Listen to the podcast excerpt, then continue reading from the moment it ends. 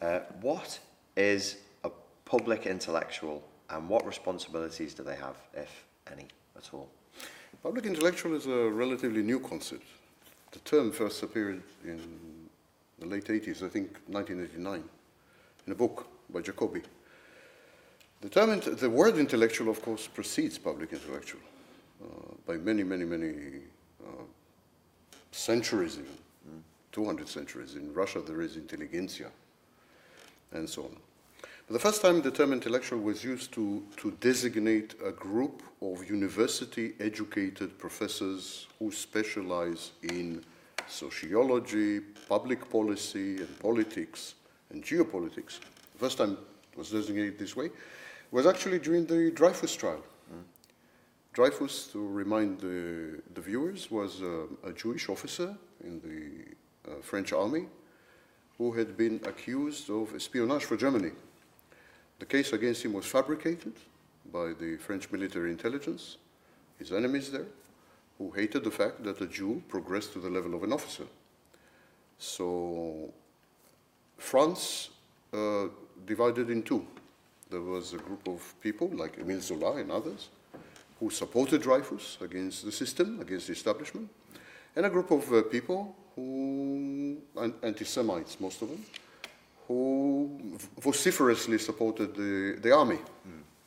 And so it, uh, the, the term intellectuals was reserved for the traitors who supported Dreyfus. Hmm. And so the, henceforth, intellectual came, came to be identified with someone who is anti-establishment, Right. who is a rebel, who is defiant, who supports lost causes, hmm. Who espouses on the hidden characteristics of the establishment, including all kinds of conspiracies, etc., etc. And this stuck with us. Today, when we talk about an, an intellectual, we have this image of a university professor or non-professor uh, someone just in the public sphere who, um, who says controversial things, Right. Who, who is thought provoking, who attacks the establishment, who exposes all kinds of machinations, and so on and so forth.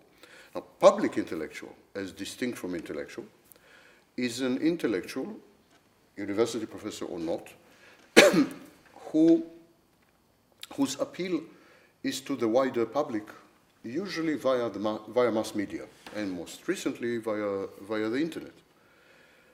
The responsibilities of a public uh, intellectual, um, uh, it's, it's a very good question, because it depends where. According to Marxist theory, and later in communist countries, the role of the public intellectual was to translate the party ideology to the masses, to the peasants and the working class, uh, to generate new ideas regarding social progress and so on and so forth, um, to disseminate them and to some extent to su- supervise their implementation in a proper way. That was in Marxist communist countries. In the West, it's, cons- it's perceived, the roles and responsibilities are perceived to be the public intellectual should disseminate ideas, so uh, he- he is limited to ideas, not facts, not science. It's not a popularizer of science, for example. But he disseminates ideas in a way that is intelligible to the masses. And he does that without patronizing, without demagoguery, without falsifying, and without any political bent. He's supposed to be a neut- neutral arbiter So it's, of it's, ideas. it's quite it's quite a constrained role then. Very actually, and in this sense, many people who are considered public intellectuals are actually not. Okay. They are ide- ideologues, ideologies. Yeah. They are, uh, I don't know, um, po- pol- politicians. They are um, perhaps scientists or social scientists, and so. But intellect- public intellectuals, they are not. Okay. Uh, if you look at, uh, if you pick up a hundred random public intellectuals, for example, of you- on YouTube, you will be hard pressed to find a single one. Okay. Most of them have a political bent or espouse a specific, a a specific ideology, or frankly, distort, distort reality or facts, um, impose frameworks of interpretation which are highly biased, prejudiced, etc., etc. And this includes, for example, black intellectuals Okay. uh, feminine, feminist intellectuals. Um, it includes um, professors who who are, let's say, right-wing or left-wing. It's extremely difficult to find a public intellectual who is a neutral arbiter of ideas. Okay. Very. So with these uh, people who we're calling public intellectuals now, would they better be described as celebrities or celebrity intellectuals? Actually, throughout history, most public intellectuals were celebrities. Start with Socrates. Socrates was uh, very famous in the markets of, uh, in the markets of Athens. Um, during his trial, all of Athens followed. It was like court TV. Um, his execution, uh, and so on and so forth, was a public event. All, all intellectuals throughout history were usually very, very famous figures. Um, so I wouldn't say that celebrity is a new status for intellectuals, but I would say that the last 20 years is the first time that intellectual work is subjected to celebrity. Yeah. In other words, usually it was like you engage in intellectual, intellectual work, mm. it was distinguished, it was formidable, it was thought provoking, it was groundbreaking, and owing, I mean, because of that you became famous Yeah. or become a celebrity. Today the roles are reversed. You either first become a celebrity and then mysteriously you're transformed into a public intellectual. Mm-hmm. This is called the halo effect mm. in psychology.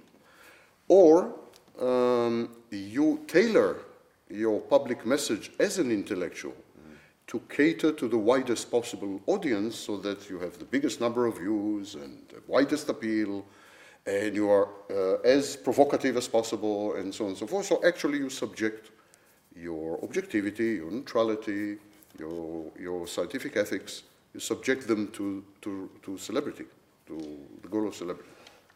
Excuse me. But based on, on what you defined as being uh, a public intellectual, that, yeah, as, you, as you've said, I suppose, that neutralises most of the people that we think of as public intellectuals. Yes, absolutely. the There are extremely, extremely few public intellectuals.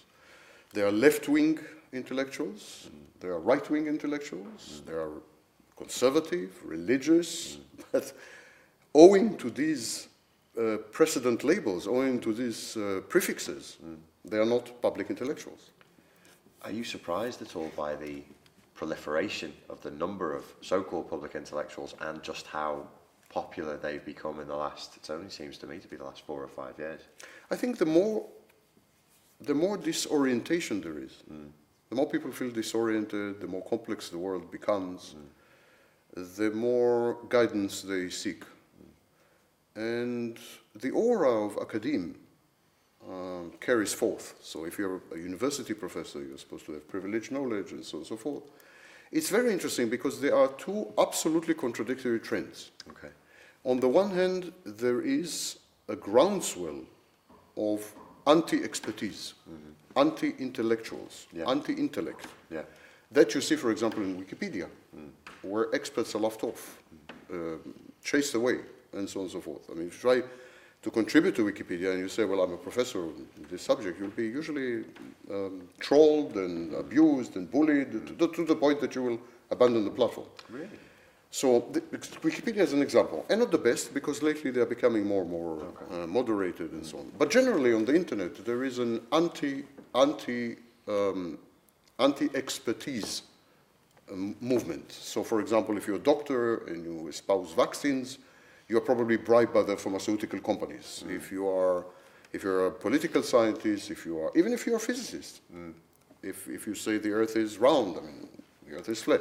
So there is uh, an overwhelming, uh, overwhelming sense, overwhelming hostile ambience and hostile atmosphere towards experts, scholars, uh, professors, and so on. On the one hand, on the other hand, if you become a celebrity, uh, Uh, you are then allowed to, to, to claim to be an expert or, or an intellectual.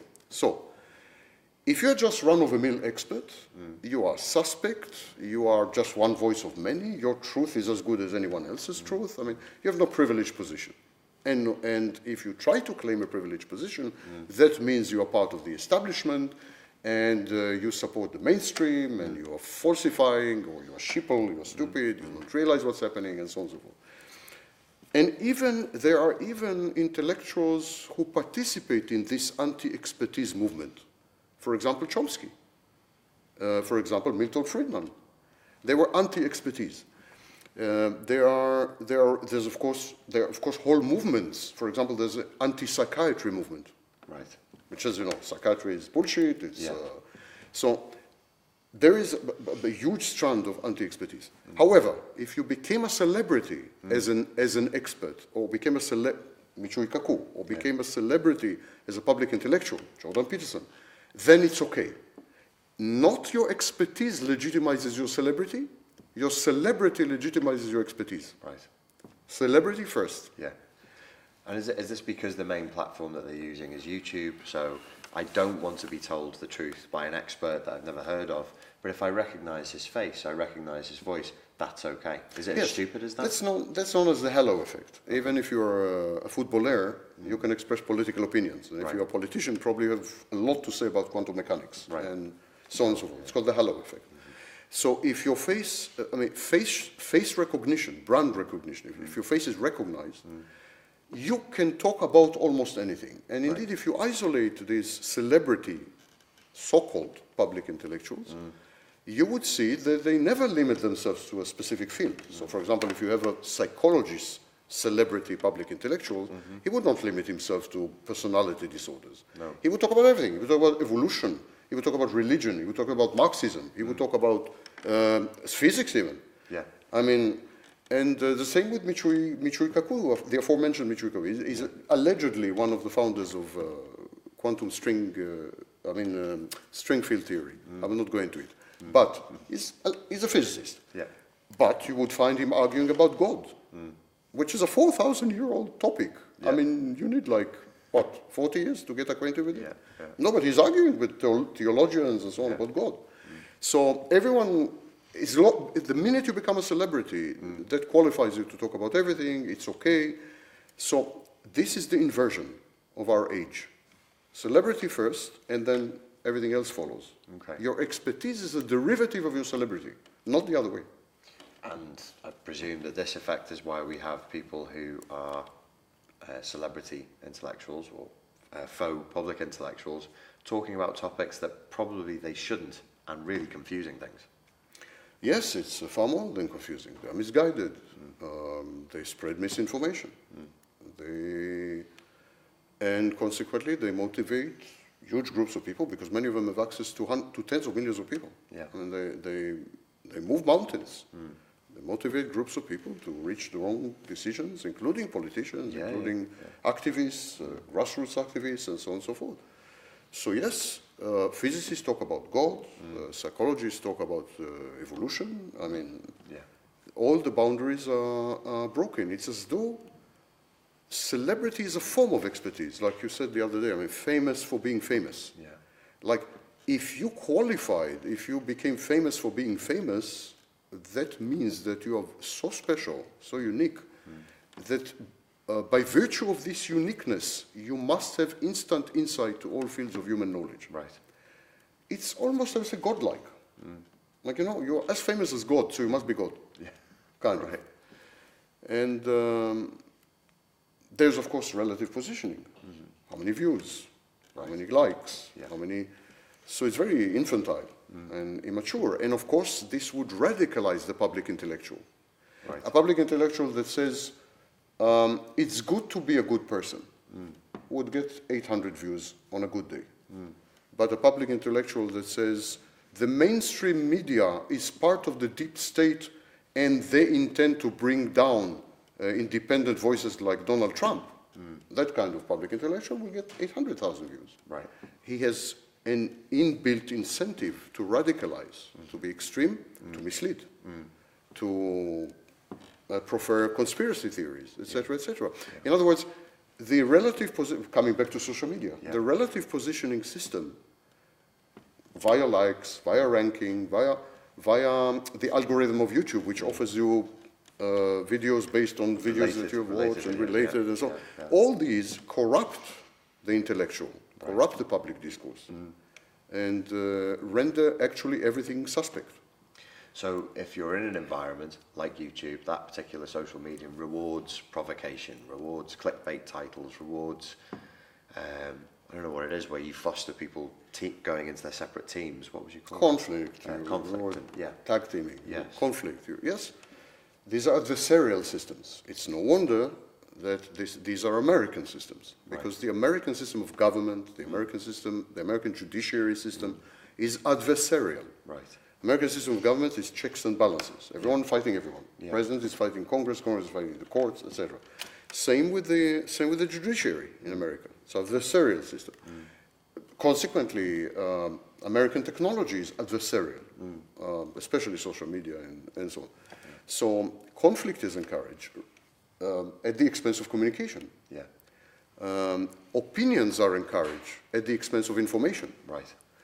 Um, provocation is encouraged at the expense of truth, etc., etc. This, this is absolute corruption of intellectual discourse, Right. in which all so-called public intellectuals today are participating eagerly, absolutely eagerly. To that extent, I mean, we could say you can draw a direct line, a direct correlation between social media usage, in this case, by public, so-called public intellectuals, and the kind of political turmoil that we're witnessing and the confusion that, that always, that's re- reaching like a, a, a fever pitch, a hysteria, particularly around politics. I would say that the politics is a part of this trend where celebrity overtakes qualifications. Mm-hmm. So you could have a celebrity as a president of the United States. Mm. You could have celebrity as a judge. You could have celebrity. So it seems that celebrity has taken over as, as the sole qualification. Mm. Everything else comes, comes second. It's the, the philosophy of fake it till you make it. Mm. Um, if you put your mind to it, it's narcissi- narcissistic. If you put your mind to it, there's nothing you cannot do. You can do anything if you put your mind to it. Yeah. So that part is negligible. Yeah. Because all you have to do is put your mind to it. Right.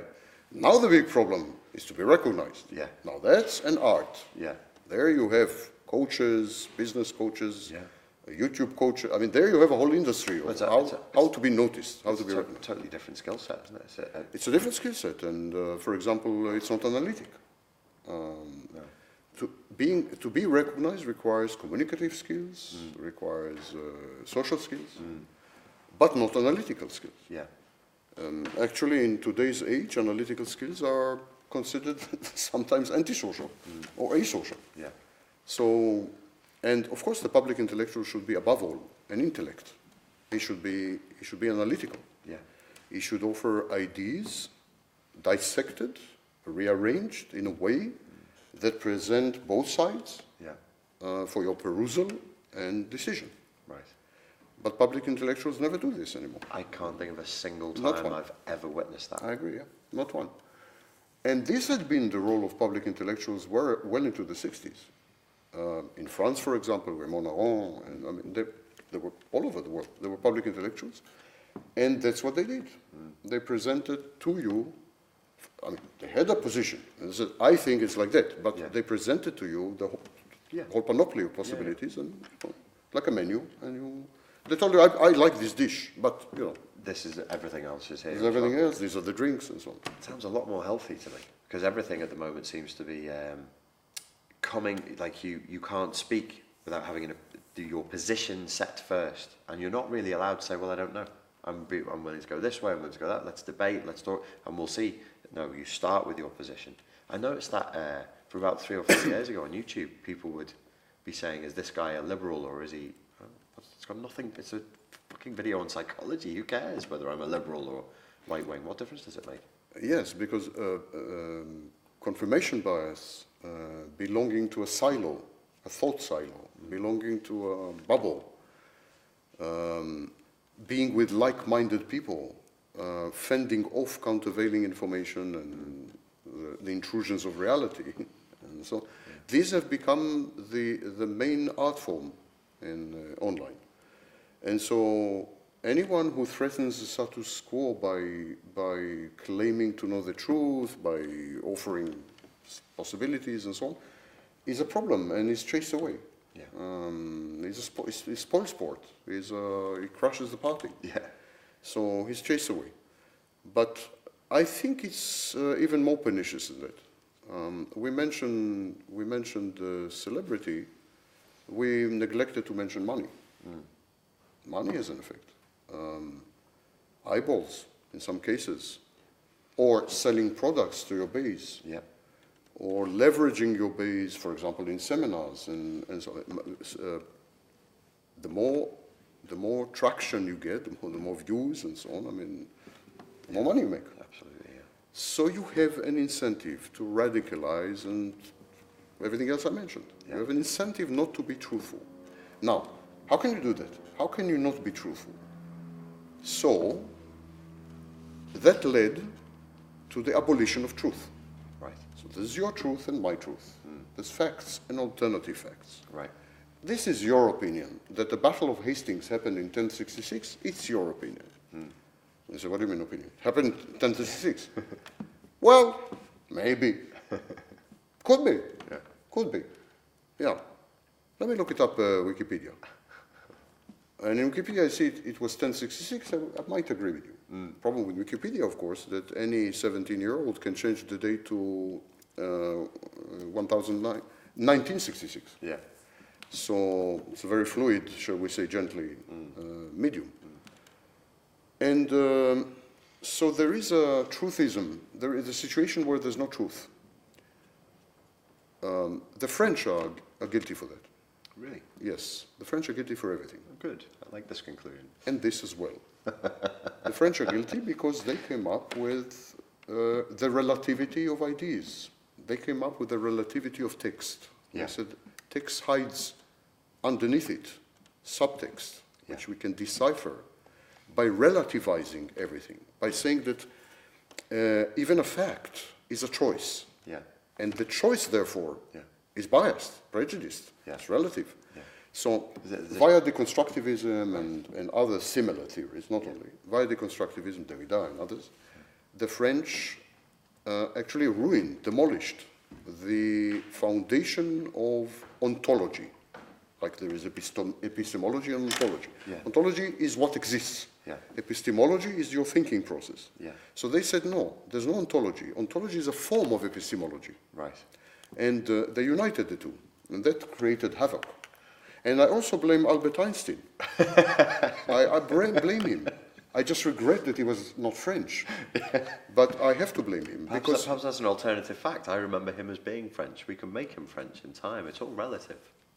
uh, we'll change the Wikipedia entry later. Yes. Um, but he was the second worst. He was a Jew. So um, Albert Einstein was the first celebrity intellectual. Right. The first ever celebrity intellectual. He was a guy who dedicated as much attention to confetti parades and photo, op- uh, photo opportunities mm, as he did to his science. Mm. He was utterly addicted to, to fame. Mm. He was granting interviews two, three a day. I mean, he was like total addict. Right. Um, he established the movement, the, the, he, he was the first celebrity intellectual. And then other intellectuals kind of liked it. I mean, it's gratifying, you know. Yeah, yeah. And why only Einstein? I look much better, you know, and uh, so they, which was not difficult. So they, you know, jumped on the bandwagon. Yeah. And it became a conflagration. Yeah. By the 60s, uh, most public intellectuals were already celebrities, although it's, as a second place, like they were first intellectuals, then celebrities. Yeah. But by the 80s and 90s, celebrities became intellectuals, not the other way. Mm. And that was, that was it. That was too late already. So w- what you were talking about before, that's uh, it's postmodern thought, isn't it? This relativity of ideas. Yes, it's part of postmodernism. And you said it ruined Relativity of facts as well, not Rel- only of ideas. Of, of, sorry, Because of- fact is a choice. sorry, relativity of facts, which is uh, a strange concept. Just as an aside, personally, where do you stand on that? Do you like postmodern thought? Do you think it's useful? Depends. Okay. Depends. That's my favorite word, by the way, when I don't know what to answer. Um, but to your regret, I know what to answer. So, uh, it really depends. Yeah. If you are deciphering, for example, you're deconstructing Yeah. a political text, it's Yeah. very useful. Yes. If you're deconstructing advertising, Yeah. it's very useful Yeah, because advertising includes a call for action, Yeah. includes an interpellation. Uh, as Althusser. Althusser called it interpellation. And the interpellation is hidden. Advertising will always kind of hide it. It might tell you, buy this car. But actually, they will put a naked blonde next to the car. Yeah.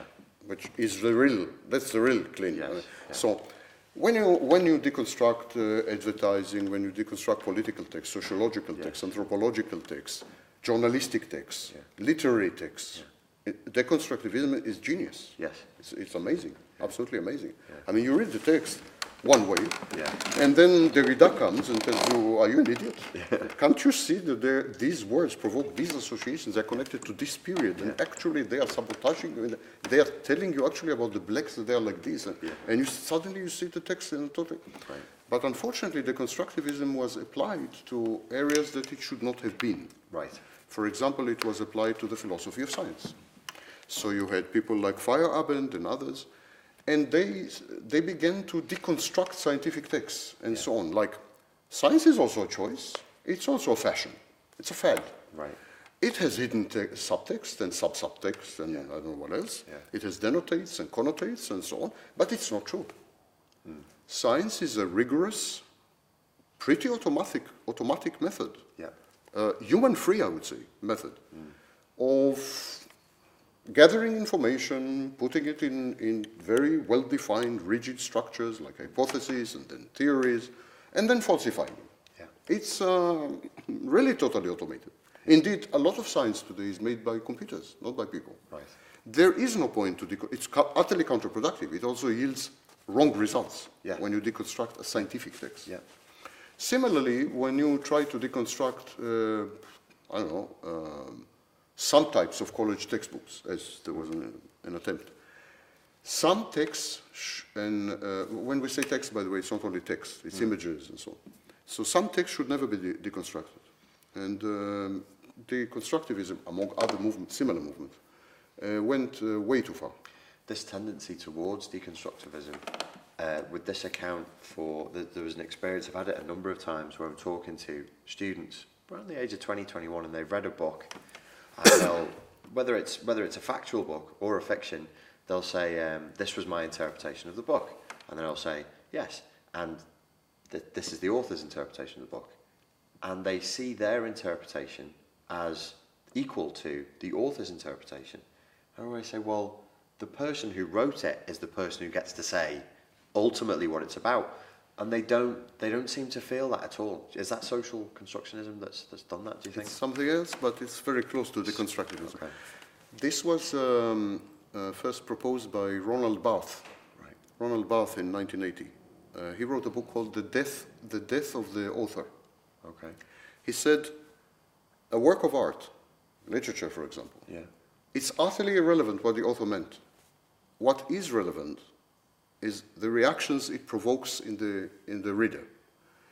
So he said that a work of art, there is no co- one copy of a work of art. You can read a book and then give it to me, and I'll read it. And we have read two different books. And the author cannot come as an arbiter and say, Richard Grannon is right, Wagner is, sorry, Wagner is right, Richard Grannon is wrong. Yeah. Because um, the author has no privileged position. That's just his view. And that's Roland Barthes. That's a really repellent idea. That's a that's a Many authors find it uh, slightly amusing. But yeah. Yes. but a lot of kids Well, seem to be not fully. this. It's not fully repellent because um, a, a, text has two layers. Hmm. So there is the, the textual layer, but there is also the resonance in the reader's mind. Yes. So and only when they combine, you have the literary experience. Sure. So each resonance is different. Lee Yeah. will have one kind of resonance, I will have one kind of resonance, Yeah. and with your limitations, you will have a third kind of resonance. So these, um, so we will have three different texts. That's Yeah, yeah. pretty correct. Yeah. The author, though, where I disagree with Roland Barthes, so I agree that we each generate a different text. Hundred percent. Um, where I disagree with Roland Barthes Yeah. is that when it comes to certain types, not all, certain types of textual interpretation, Yeah. um, it's called hermeneuti- hermeneutics, certain types of, there the author has privileged position. It's very similar to the Constitution of the United States. Right. In the, when um, know, legal scholars try to interpret the Constitution, Yeah. you have basically two camps. Okay. One, are, uh, one camp is called the originalists or the literalists. They interpret the Constitution as the writers of the Constitution had meant. So they dig into diaries, they try to find all kinds of correspondence, and they, they read the Federalist Papers Right. and say, when they wrote above, they meant above. because they meant above, you know? So that's one approach. Yeah. Second approach is called activism, judicial activism. It says the text is text, Yeah. but it must be adapted to today's conditions, today's mindset, etc., etc. And Yep. even if somehow the modern interpretation contradicts the literal interpretation, the modern interpretation should prevail. Right. So it's exactly Roland Barthes. Roland Barthes says the text is not relevant. The- so, and the constitution is, of course, a text. Yeah. It's a text. It's Yeah. the same. So this is, yes, it's part of postmodernism. It's not deconstructivism. It's part of postmodernism. Okay. And by the way, there's a similar approach to works of art. I mean, like uh, Yeah. uh, plastic art. So there is a question of uh, how, to, how to read paintings. Mm. That, that is applicable mostly to modern art. Okay. Modern art. Yeah. Because if you see a beautiful naked woman in a Rubens painting, Yeah. uh, some parts of your anatomy would do the interpretation without uh, higher intervention. Right. But if you see um, um, no, a red square on a white background, Yeah. that is a bit problematic until you realize it's the hydrant. That's a bit problematic because what does it mean? Yeah. Yeah. So what does it mean? There are several possibilities. You can call the artist, excuse me, Mr. Artist, what the hell did you mean? Yeah. So what, do, what do you mean what I mean? I meant this, the red represents blood on the white fields of uh, Finland in 1940. Let's assume. Okay. And then, according to, to Barthes and others, you can say, what is this nonsense? I don't see this like, I don't see it like that. It represents the blood of virginity on white sheets. Right. And according to Barthes, the author has no privilege, I mean, the painter has Yeah. no privileged position. Yeah. Because he said, uh, the work of art is a trigger. The art itself is generated in the viewer's, reader's mind. Okay, Yeah, yeah. that's you ask me. yeah. You ask me, I answered. Yeah. Next time you ask me, I will not answer. So some of these things they can be good ideas, and then if they're taken like a very very long way, or taken to areas as you said earlier where they don't belong, like like science, that's when things start to fall Yes, when we begin to deal with the texts that apply to reality as we perceive it, to ontological entities, Yeah. to entities, to objects, to that is wrong to deconstruct. Yeah. Unfortunately, deconstructivism um, became arrogant. There was hubris Yeah. to this very day. Yes. And they interpret everything. Right. They interpret Einstein's uh, papers on photoelectric effect and, Okay. and so on. So Fire, Feyerabend, for example, is a book claiming that um, quantum mechanics, where you have particles all over, was developed in the 1920s and 30s because people were shooting in the streets of Germany. Because quantum mechanics in the 20s and 30s were developed mostly by German Jews. Okay. Not only, I mean, the non-Jews, Yeah, yeah. but mostly by German Jews. So he said, "You- you see, particles are shooting all over because in the streets of Germany, there, were, there was a lot of shooting. Okay. Cute. How does it contribute to the understanding of anything is beyond me. Yeah. But it's an example Right. where really you should not do it. Yeah. I mean, it's really, I mean, it's going to make you look silly, and it's not going to a add bit. anything. Yeah. Yes, a bit. Even if your name is Feyerabend, which is a name to be respected. So, speaking of things going in the wrong place, uh, is there any place for the public intellectual or the so-called public intellectual to be involved in politics? Yes, I mean, all public intellectuals um, and intellectual, because public intellectual is a new concept. But intellectuals before them, all the intelligentsia, was always involved in politics. That is a primary, that's a primary concern of intellectuals. Okay. Intellectuals are political arbiters. Okay. So they must be involved in politics, public policy, public norms, uh, applicability of norms to individuals, social units, institutions, geopolitics. I mean, that's, politics is the sphere Yeah. of the public intellectual. Yeah. 99 out of 100 public intellectuals are essentially in politics mean, or deal with politics. Uh, public. Um, so, but not in the way it's done today. Yeah. What you should do as a public intellectual when you deal with politics is not that you are not allowed to have an opinion. You are allowed to have an opinion. But what you should do is el- elucidate, enlighten. Right. Uh, in French, they used to call the long, long time ago, I think 200 years ago maybe, they used to call intellectuals bourgeoisie éclairée. The uh, bourgeoisie, the middle class Yeah. of enlightened, enlightened middle, middle class. Okay. Enlightened bourgeoisie, enlightened middle class. Enlightened. Yeah. The aim of the public intellectual, and these were the intellectuals. Right. The, a- um, And for example, in German, in Germany at the same period, they used to call them uh, uh, Bildung, Bildungsbürgertum. Okay. Um, do you know what is Bildungsbürgertum? I have no idea what any of those words mean. That's good. Bourge- I bourgeoisie- bourgeoisie- I should maintain the superiority. Absolutely. Bourgeoisie eclair, I thought that was something to do with uh, Bourgeoisie eclair, some cookie. mi- middle class people eating cakes. Something cookies, yes. Eating cookies. I thought so. That's why I bothered you to enlighten level, you. I I bothered have to enlighten level. you, yeah. Uh, Bildungs, Bildungsbürgertum means um, the citizenship of those who constructs, construct pictures. Bildungs is picture. But not only picture, it also means um, landscape or putting, putting things together. Okay. Okay, so you have Bildungsroman. It's a, so Bildungs is like putting things together in a kind of visual way. Okay. So the citizens who construct. So these two words actually give you the, the essence of public intellectual. The role of a public intellectual is to paint a painting, to paint for you, a canvas, Okay.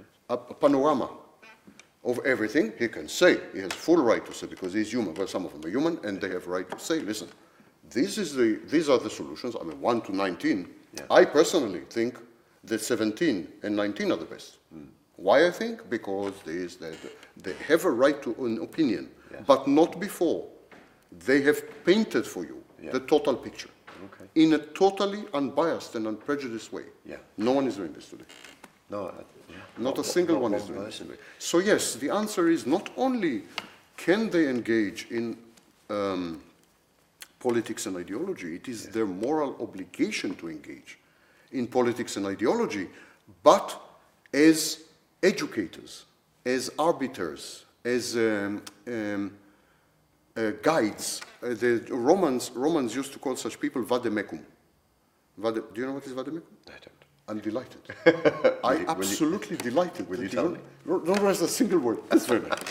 Vade, vade, come. Yeah. Mecum. With me. Okay. Come with me. Okay. That's what most police forces are using today. Vademecum. you, you, vademecum, you um, um, fucker. So, uh, educated policemen say that. Yeah. Other policemen say freeze. Uh, thing.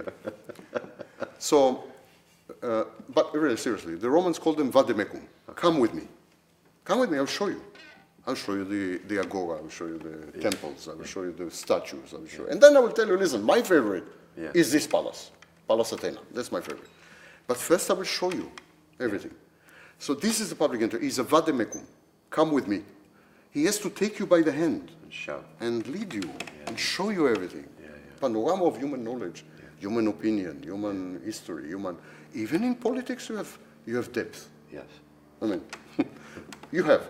Even, and of course, all ideologies are forms of philosophy. They're grounded in thousands, usually, of years. Yeah. Even the most recent ideologies are grounded in thousands of years. It is the role of the public intellectual to expose these roots. Yes. To tell you, listen, this ideology in the 19th century was like that, in the 17th was like that, in the 12th was like that. Yeah. That's his role. His role is to familiarize the world to you. Okay. Make you familiar with the world.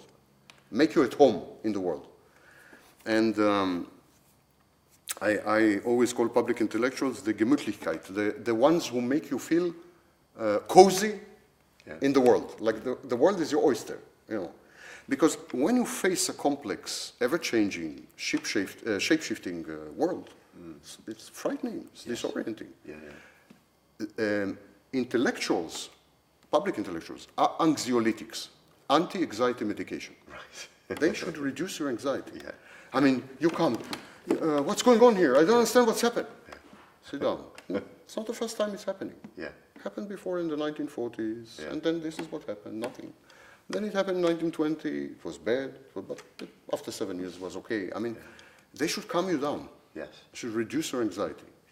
Yeah. Today, public intellectuals, because they're first celebrities, concerned with views, concerned with money, concerned with, they do exactly opposite. Yeah. They enhance your anxiety. Because the more anxious you are, the more sticky you are, more the Yeah. stickiness. Yes. They, I make you anxious, you will come back again to see what the comments are. What am I saying in my next video? I mean, I, I, anxiety is, uh, creates conditioning. Yeah. We know. Um, Pavlov's experiments with dogs created anxiety in the dog. Yeah. The bell is ringing. Where's my uh, anti-anxiety medication? No? Yeah. So I say that intellectuals betrayed the masses.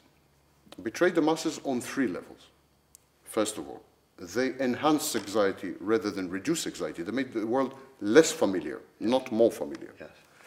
And they do it on purpose. They make it less familiar, not more. They appear to be popularizing it, but actually there are hidden messages. That's deconstructivism. Right. There are hidden messages which make it less familiar Yeah. and make the masses dependent on the public intellectual. Like, uh, you have to. It's kind of dictatorial, authoritarian. Yes. Suspend your judgment. Suspend.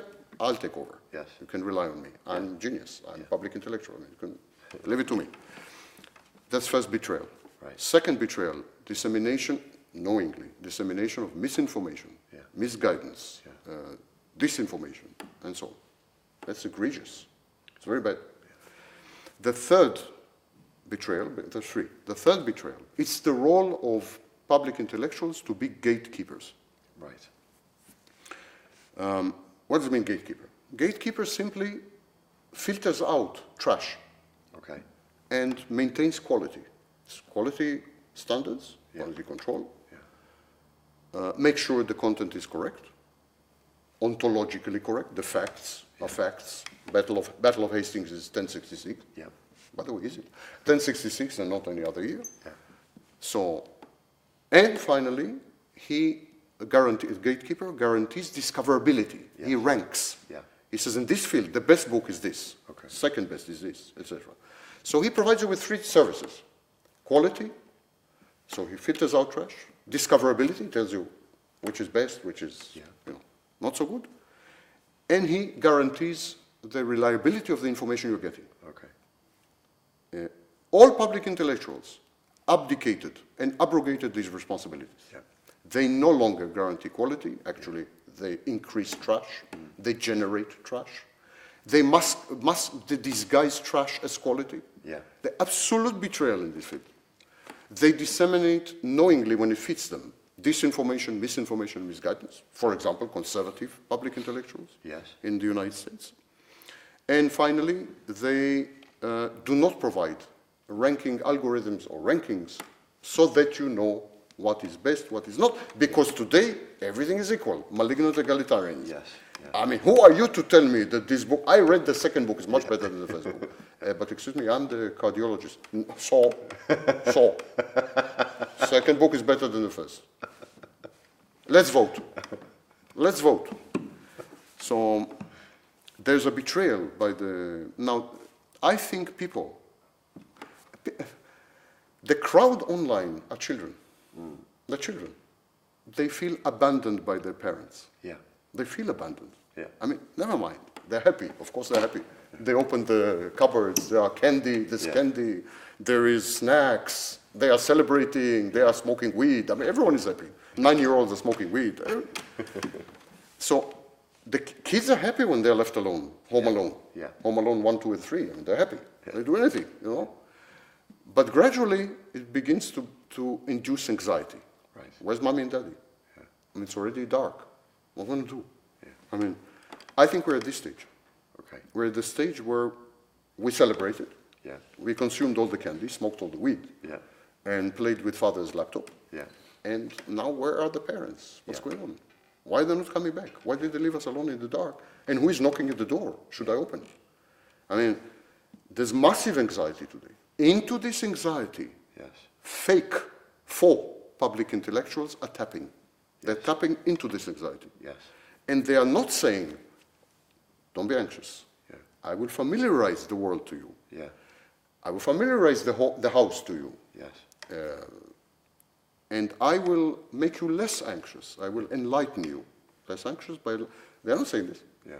They're saying, listen, the world is really hostile place. Yeah. It's really frightening. You are right to be frightened, you bad nine-year-old weed smoking uh, piece of shit. You're right to be frightened. But I know the answers. Right. I know everything. You just have to stick with me. I'll guide you. Yeah. And follow everything I'm saying, but everything. Because if you don't follow one of the 2,363 rules, the rest, I mean, it's a, it's a unity. Of course, each rule is $5. So pay me, Yeah. buy my products, Yeah. read my books, etc. Yeah. All based on enhancing anxiety. So they are not real intellectuals, they are faux intellectuals, fake intellectuals, Yeah. who are leveraging and abusing the anxiety. Yes. Into this space, uh, well, what would you call somebody who, into this space, l- not only abrogated their responsibilities as public intellectual, but launched their own ideology? There's nothing wrong in launching an ideology. For example, uh, Sam Vaknin is a genius. That's an ideology. it's also a fact.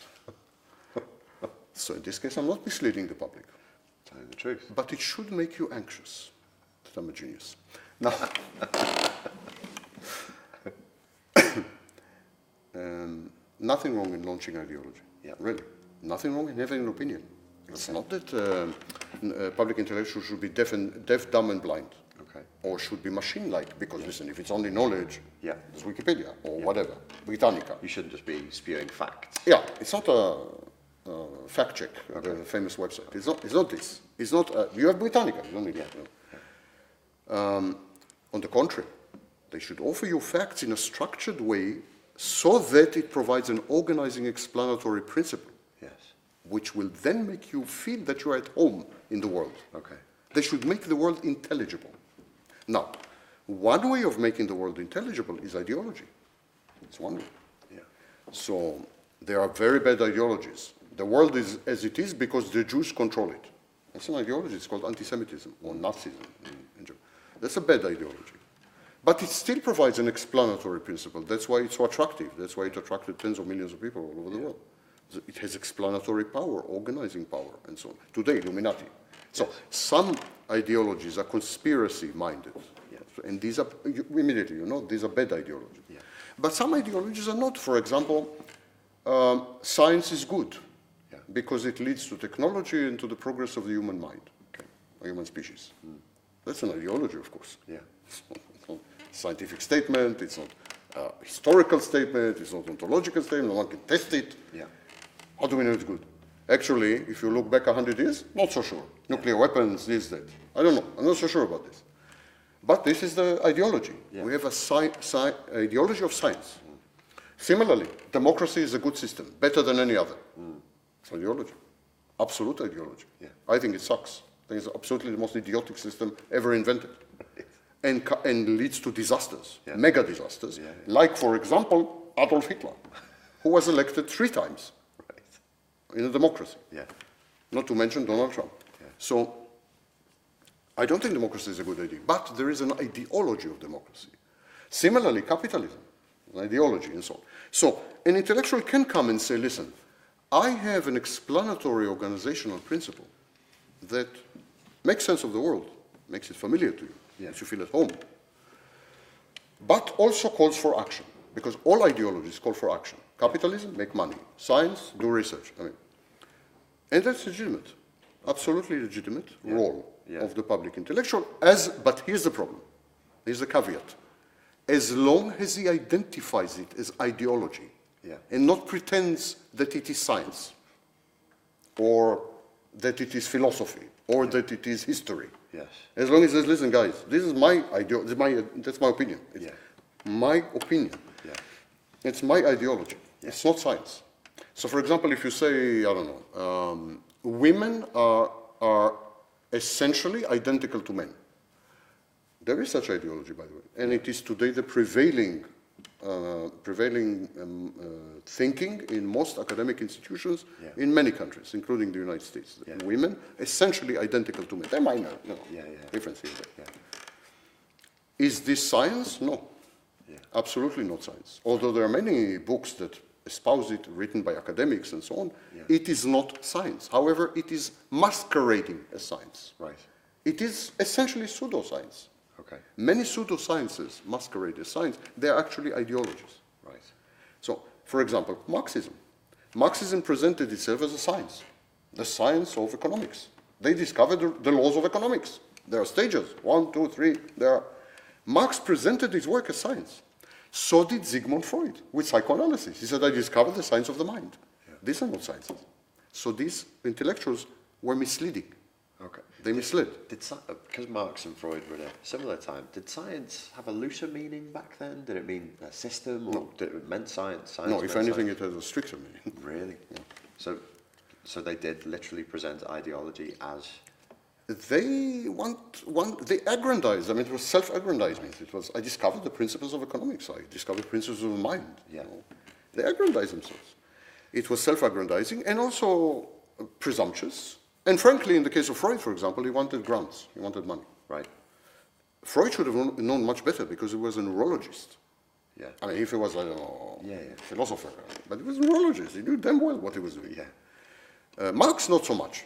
Marx was not, uh, to start with, uh, glorified economy. I mean, Marx, okay, Marx. But if you read the text, they are presented like laws of nature, like, Yes. and so on. Yes. It's yeah. wrong, it's not. Yeah. So what are they? What is psychoanalysis? It's a literary text Yeah. containing massive ideological elements. Yes. What ideology? Middle class in Vienna, bourgeoisie. Yeah. Middle class in, in Vienna in the 19th century, with sexual repression, Yeah. with middle class mores, with do's and don'ts of the middle class. What is Marxism? Marxism is, is uh, the, belief that uh, ultimately capitalism is, uh, has, uh, carries its own uh, seeds of death. Yes. It's, uh, implodes. Yes. That's an ideology. It's not a science. Why? Why is it not a science? Because we've never seen a capitalistic system die yet. Yeah. Maybe in 2000 years be a science. Yeah. Right now it's not. Yeah. We haven't seen. We haven't enough time simply. Capitalism is like technically 500, 600, 700 years old, depending where you want to start. It's too short. So we, we never saw a system die.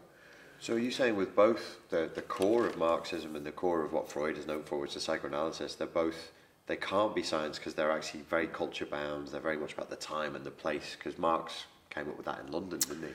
There was a rise in the late 19th century and well into the 20th century, a rise of disciplines, Right. psychology, sociology, Yeah. the, the soft sciences, Yeah, who, economics, yeah, these disciplines insisted to be considered science. Right. Because science, the science guys have white coats, which women find irresistible. so, how they solved, how they squared the circle? They introduced mathematics. right. Mathemat- ah, if it's mathematics, it's science. Never mind that in mathematics it's utter rubbish. Yeah. Mathematics is a language. Yeah. I can say in mathematics is very correcting, but totally, also total nonsense. Right. So suddenly economics, starting in the 1940s, after Keynes, became suddenly, I mean, up until then was text. Suddenly became totally mathematical. Chicago School and so on. Totally mathematical. Yeah. If you don't know high, mathema- high mathematics, you cannot study economics. Same with psychology. Psychology used to be, used to be text, exclusive text. Yeah. And suddenly there was this experimental psychology and like experimental physics. Same. Same. Physics deals with uh, bodies like the sun. Here's one good thing about the sun. It doesn't change. Well, at least not in, uh, in a year. Yeah. It's absolutely the same. It's identical. Here's one bad thing about Richard Grannon. He changes every five minutes. Right. So how can psychology be a science? Yeah, yeah. How can psychology be a science? Even if Richard Grannon sits still, which is, I never saw him do, but okay, if, even if he sits still, Yeah. Still thinking. I'm still changing Yeah. dynamics. Yeah. It's, the light is coming, Wagner is shouting. I mean, everything is changing. So there are many. I mean, so all these people try to be suddenly scientists, you know, because it was it was vogue, it was chic, it was in fashion, bon ton. As an aside, do you think uh, psychology would benefit from dropping the pretense? Absolutely, absolutely. Really? One of the best psychologists ever, Yeah. by far, Yeah. is Dostoevsky. Right. Uh, And I mean by far. Comparable only to Freud. No other comes close to it. Not Jung, not Jung. Yeah. Comparable only to Freud. Obviously, I'm not saying no scientific method in an experiment. Yes, of course. Listen, it's good to observe people. Yeah, I mean, it's yeah, nice, and you can learn a few things. I'm Yeah. Not uh, underestimating observations of people, like we observe, I don't know, monkeys, or Yeah. we observe animals. Yes. So it's good to observe uh, people, and you can learn a few things. For example, you can learn that most people, given the chance, will cheat. Right. That's Dan Ariely. Yeah. Ariely conducted experiments. Most people, given the chance, will cheat. By the way, most people. Yeah. I mean, like 90%. Yeah, yeah. Given the chance, will cheat. Yeah. You mean uh, in a in a game or Yeah, they put them in a situation where they could cheat or not cheat. Yes. And then left the room. if they it's, cheated. if it's monopoly? Everyone cheated. Everyone cheated. Moral, not moral. Everyone cheated. So that's useful. Useful knowledge. Yeah. My grandmother, before she died, told me the same. So it might have saved a few taxpayers' dollars. but still, Yeah.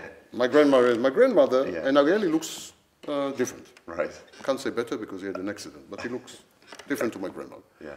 So We derived some benefit. Yeah, you know. yeah. And similar experiments. I'm not saying it's totally useless. I'm not, don't misunderstand me. Yeah. It's not science. It's an observational thing. I don't know. It's like, uh, it's, I don't know what to call it. I call it literature. Literature observes people, Yeah. documents their actions and their motivation, Yeah. speculates about their motivation, documents their actions. That's literature.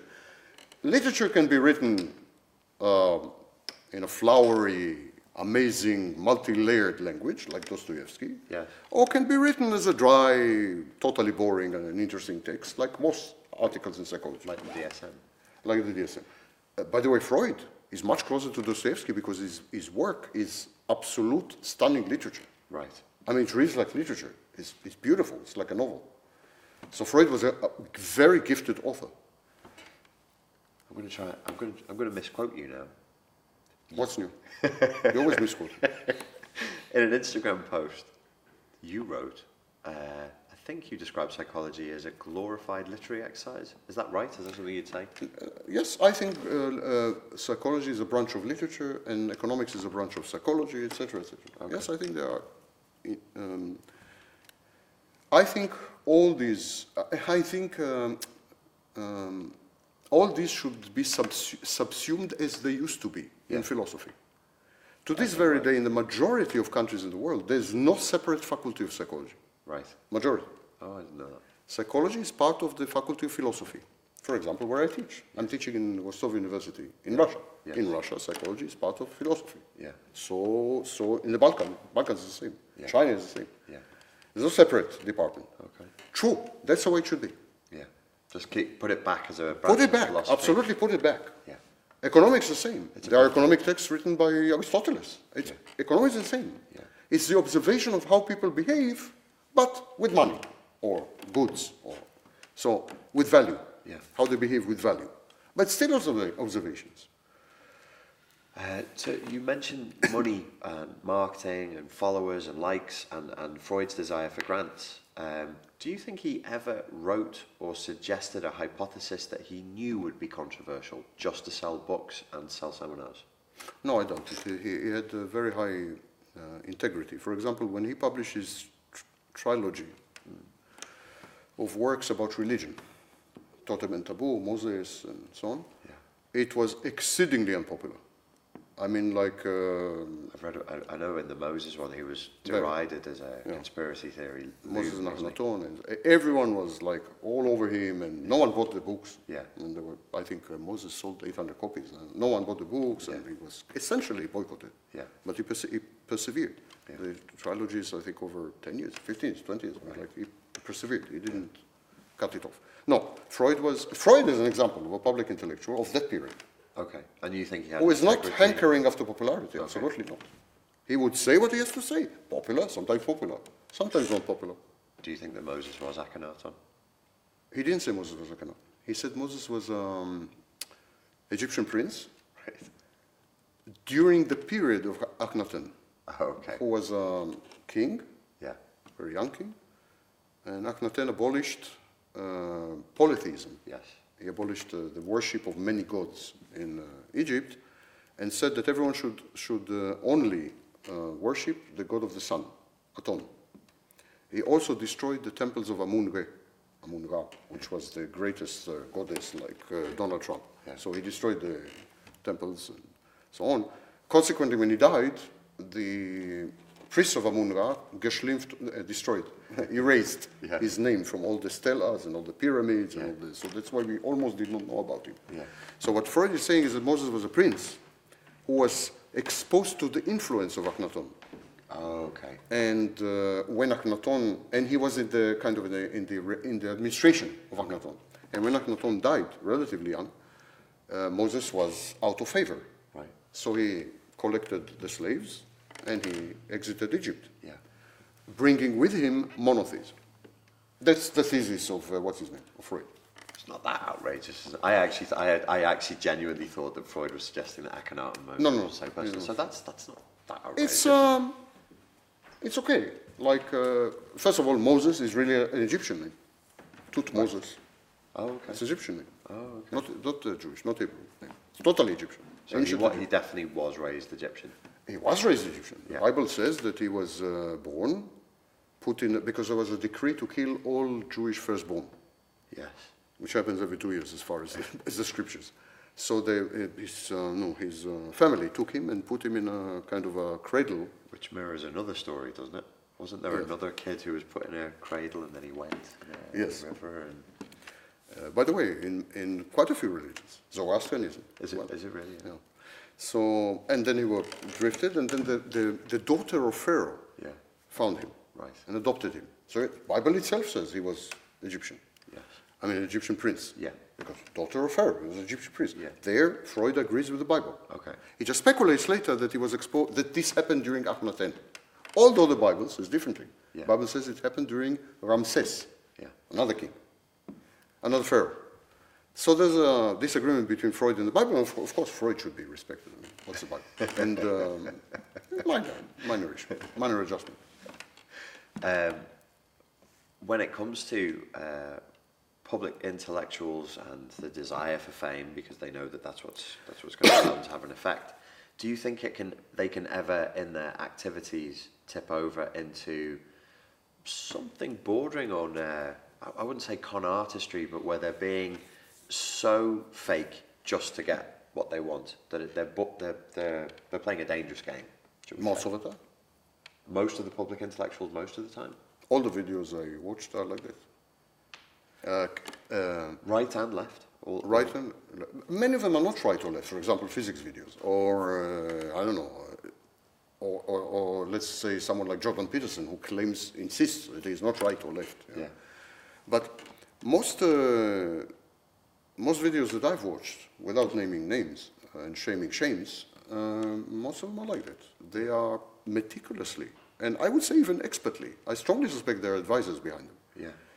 tailored to cater to the widest denominator, the, the, the greatest common taste, and to flatter the viewer and fawn, I mean, and cater to his grandiose need to, to be considered special, in the know, privileged, and absolutely, they are all absolutely tailored for this. Right. Not all, I'm exaggerating, but Yeah. where you don't find this is with um, public intellectuals whose viewership is more limited. Right. So, but when you have um, public intellectuals with 100 million followers and so on, abs- I mean, they have to. Yeah. I- If you don't do that, you're sacrificing fi- $50,000. Yeah. I mean, think about it. Yeah. Just by changing imperceptibly, injecting some words and so on, you make another $50,000. Very tempting. Oh, and when you say fifty thousand dollars, there, you, I would be sacrificing fifty thousand dollars. You mean fifty thousand dollars a week? You don't mean a year? Sometimes a week, sometimes. yeah. Uh, It's huge money, sometimes. It's a lot of money. I mean, it's very tempting. It's irresistible, I would say. Don't forget that most of these people started off as poor people, professors. Yeah. They have the mini salaries. You know, professors don't make money. Yeah. And they're very poor people. Yeah. They they have sandals and they drive. I mean, ride on buses. Some contraption I heard of. Uh, I mean, they're poor people. Yeah. And suddenly, they make eighty thousand dollars a week Yeah. from YouTube advertising or Patreon, or, and they go crazy. They lose it. They change. Yeah. They lose it. Absolutely lose it. It's like winning the lottery. You know. Se- Seeing as we're, we're on that subject, um, do you do you think there is much stock in the notion of a context-based narcissism or context-based personality disorder, where you can become very wealthy, very famous too quickly, and it does something to the to the mind? Yeah, actually, the technical term is not context-based. Based. It's uh, the the correct the, the the correct term is acquired situational narcissism. It was first described uh, many decades ago. There was a study of uh, people who became suddenly rock stars, Right. and they were administered uh, narcissism tests Yeah. throughout their ascendance. Okay. So they became like um, municipal rock stars, and uh, the guy caught them. I mean, the professor, I forgot his name, Millman. Milman. Millman did some interesting work. Yeah, didn't he? yeah. yeah, Millman. He started to interview them when they were at the beginning of their careers, the bottom Yeah. of their career, Yeah. but still, uh, but uh, uh, already identifiable, like already you know in the neighborhood, neighborhood kids, and traced their ascendance to the top. Yeah. And their scores, narciss- narcissism scores, Yeah. shot together with the career, Wow. and collapsed after they fell out of favor. Okay. So he coined the term acquired situational narcissism. So yes, of course, there is merit to that. Absolutely, it's a well-established thing. and you would say that some very popular public intellectuals may also be suffering from this uh, quiet situation. It's easy to be a narcissist. You're fond upon, you're admired, you are, you know, it's easy. Yeah. It's, uh, I'm not angry or critical even. Yeah. I understand the temptation. Listen, you are a prof- if you're a professor at a typical university in the West, Yeah. and you are extremely lucky and with 10 years of tenure, Yeah. you would be usually making $150,000. Right. And another 10 years, 200, you can end up end your career with $250,000 a year Yeah. before tax. After tax, Yeah. I don't know, 100,000. Yeah. So, and here you go and become a celebrity, public intellectual, you can easily uh, make $20,000, $30,000 a month. Yeah. And some of them make uh, $250,000 a month, Yeah. a month. Wow. I mean, it's, uh, it, it shatters your mind. It is, uh, it's psychedelic. Yes. It's absolutely psychedelic, Yeah. you know. And then you're exposed to 20 million uh, people who are like, uh, and it's, it's, it's irresistible. It's, um, the changes, uh, I don't think can be counted. There's no way to, Im- to, Im- to vaccinate, to Yeah. immunize these people against such reactions. Sure. Um, are there any public intellectuals who you have particular admiration for that, that you uh, follow, that you enjoy the YouTube videos of? My problem with most of them is that they dumb down. Right. They dumb down. Now, a public intellectual should simplify. Yeah. It is the role of the public intellectual to educate, Yeah. to enlighten, to bring the masses to the ideas and the ideas to the masses. And Yeah. many ideas are very complex. So you need to simplify. Yeah. Not only to simplify, you need to structure. As A leads to B, B leads to C, and C leads to Sam Vaknin. So you need to structure and you need to simplify. But they go beyond that. They, not, they don't simplify, they dumb down. They, for example, absolutely limit their vocabulary to 800 words. Yeah. You know, you can see that, Yeah. that they're limiting to 800 words. They um, would skip. They would say A leads to Q. Yeah.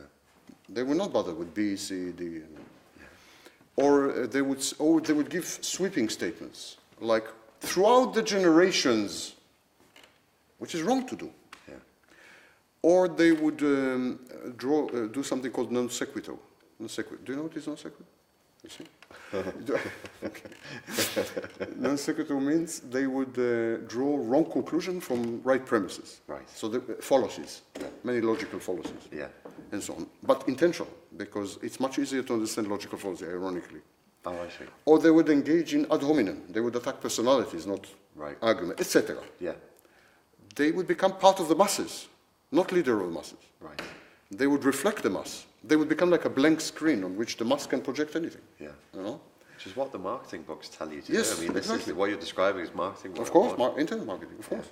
So I didn't come across, except Slavoj Žižek, I didn't come across any honest public intellectual.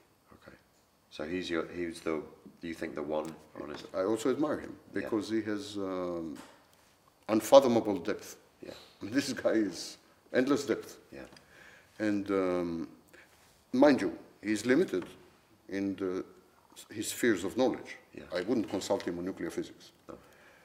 He's limited on his spheres, Yeah. but he admits his limitations. Yeah. He would not talk about nuclear physics. Yeah. He would talk only about his fields. Yes. And in his fields, his depth is enormous. Yeah. His erudition is unparalleled. Frightening. And his honesty and integrity Yeah. are unequaled. Yeah. And he doesn't dumb down. He No. does not dumb down. That's true. He talks, I mean, he wants to say a complicated $5 word, he will say a complicated $5 word, and the hell with the, with the audience, you know. so, um, he's the only public intellectual I admire. Okay. If you ask about admiration, I have admiration for Slavoj Žižek. He's old, old school, because I think he was isolated behind, I mean, he, was, he grew up in Yugoslavia Yes. which was different culture, different. It was a bubble. It was so it wasn't Yugoslavia was not that open to Western. So he's he's Yugoslav. Right. He is not American. He's not. The corruption that started in France and spread to the United States and so on didn't reach at the time Yugoslavia. Yugoslavia. It was well educated. That's the kind of education where they teach you how many sheep there are in New Zealand. Not how, not only how to count them, but how many are. So he's like, he has this depth. Yeah. Today in the education system in the West, they tell you, what does it matter knowledge? What does it matter facts? Yeah. Why we need to memorize facts? It's idiotic. we need to learn how to find them. Not how to memorize. We don't need to memorize them. We need to learn how to find them. Right. Uh, yes, but what do you do with them when you find them? Um, knowledge is not information. Info- knowledge is structured information. And the structure contains context, contains a- antecedents, contains you know, many things. Yeah. yeah. And they don't teach knowledge anymore. They don't teach information even anymore. They teach uh, tools. Speaking of uh, Slavoj, uh, listening to him sometimes, he is, as you say, very honest to the point of if he feels pessimistic about a situation, he will just say, and it, it can be uh, can be shocking to hear. Do you think public intellectuals like him have a responsibility to try and comfort people, or do you think they should just give us the truth? Just the truth. On this, I'm unequivocal. Just the truth. One need not be brutal about it. Yeah. One need not be sadistic about it.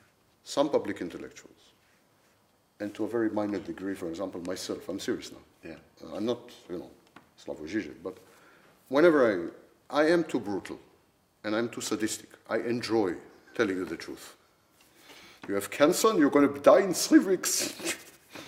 you know, this kind of thing. That's not good Yeah. because it doesn't, doesn't, uh, it's not absorbed, it's not, yields no action. People put up resistances to this kind of truth. Yes. Yeah.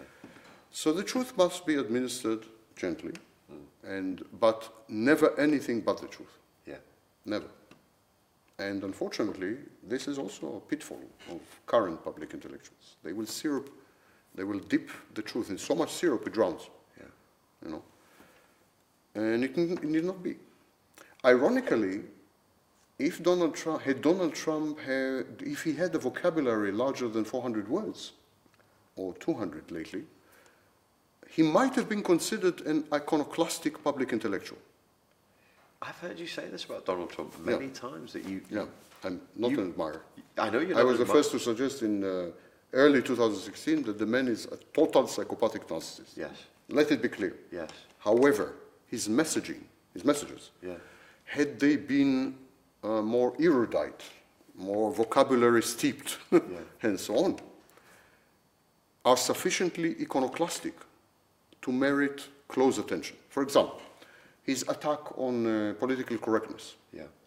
Political correctness is what Herbert Marcuse called uh, um, a kind of repressive tolerance. Herbert Marcuse called it repressive tolerance. Okay. Like, if you're politically correct, you're not tolerant. Yeah. You're repressive. Yes. Donald Trump is attacking political correctness all the time. But he's attacking it like a bull and like a bully. Okay. Because he's a very low-level person. He's a kind of, you know, peasant. Yeah.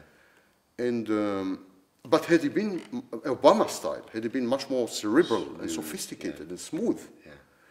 actually, many of his arguments uh, fit well with a proper public intellectual. I know it's uh, a bit shocking to hear, Because I've heard you say it a number of times the word Donald Donald Trump and then intellectual, but also elsewhere. Um, I think in another conversation we had, and I only caught it on the playback. You described him as you, you think he's an intelligent man, he has versatile uh, intelligence right? in the sense that he could he applies his intelligence to a variety of disciplines and vocations. And, Yeah. and succeeds in all of them, Yeah. whatever you say, whatever we say. Yeah. All of them is a a success. So his intelligence is very versatile. People describe him 20 years ago as bordering on genius. People who would work with him And and who hate his guts and who publish Yeah. criticism of him. They still say twenty years. They say 20 years ago he was a genius, now he's an idiot. You know, because we have established, haven't we, that, that there seems to be a change in him in the last Yes. twenty years. Yes. But at one time he was Yes. a very. But if you look at his biography, it would have been uh, difficult for a non-intelligent man to do this. People- even the corn artistry, even the, you know, cutting Yeah. corners. Sure. Even that would re- require some intelligence. The common uh, counter to this that I've read time and again online is actually he's a hugely failed businessman. He owes money out here, there, and everywhere, and he's failed. How would you reply to that? I would reply to that that I would adopt such failure any day. That's how I would reply. No, seriously, come on. Yeah. Of course he failed. Who doesn't fail? Yeah. I mean, uh, Well over, well over 90% of businesses fail in the first five years. It's, uh, this the statistic. Absolutely, yeah, yeah. So yeah, he failed. Failed here, failed there. I don't know. He's president of the United States. He's a big private jet. He has an even more beautiful wife. I mean, uh, allow me to fail that way on a regular basis. I'm not a supporter of Donald Trump. And as he is now, he's a prime example of Alzheimer at its worst. At its worst. yeah. Uh, zero memory, zero vocabulary, zero analytical skill, zero reasoning argument. The guy is a, a, a cretin, a, a moron. But people who are now criticizing him as someone su- having a mental illness or retardation even, Yeah. so they are not friends. People who have written books, for example, this uh, black advisor, a woman, Yes. she was his advisor for black affairs. Okay. So she wrote a book about his, the White House. She said this guy is mental illness. I mean, he's totally retarded and so on. Yeah. But she also said, when I worked with him 20 years ago, he was a genius. So she's not suspect. And you said this, this woman particularly is a very intelligent woman and you would trust her analysis. First of all, I would trust her. Second of all, she's an enemy, clearly. Right. I mean, why would she say 20 years ago he was a genius? Yeah. Gratuitously. Yeah, yeah. She worked with him on The Apprentice. So she was a genius. First of all, she said his vocabulary was enormous. Yeah. Can you believe this? In the book, I read the book. She said he had an enormous vocabulary. And he was the most persuasive and amazing leader, and this and that. And then she says, but now he is retarded, uh, moron. I mean, should be, uh, you know, impeached because he's mentally ill. I mean, so she's not suspect. She's not like a adulator. Yeah. So I listen. People change. Seventy something. People change. They in their forties uh, or fifties. Yeah. They could be geniuses. And uh, ten years later, Donald Trump.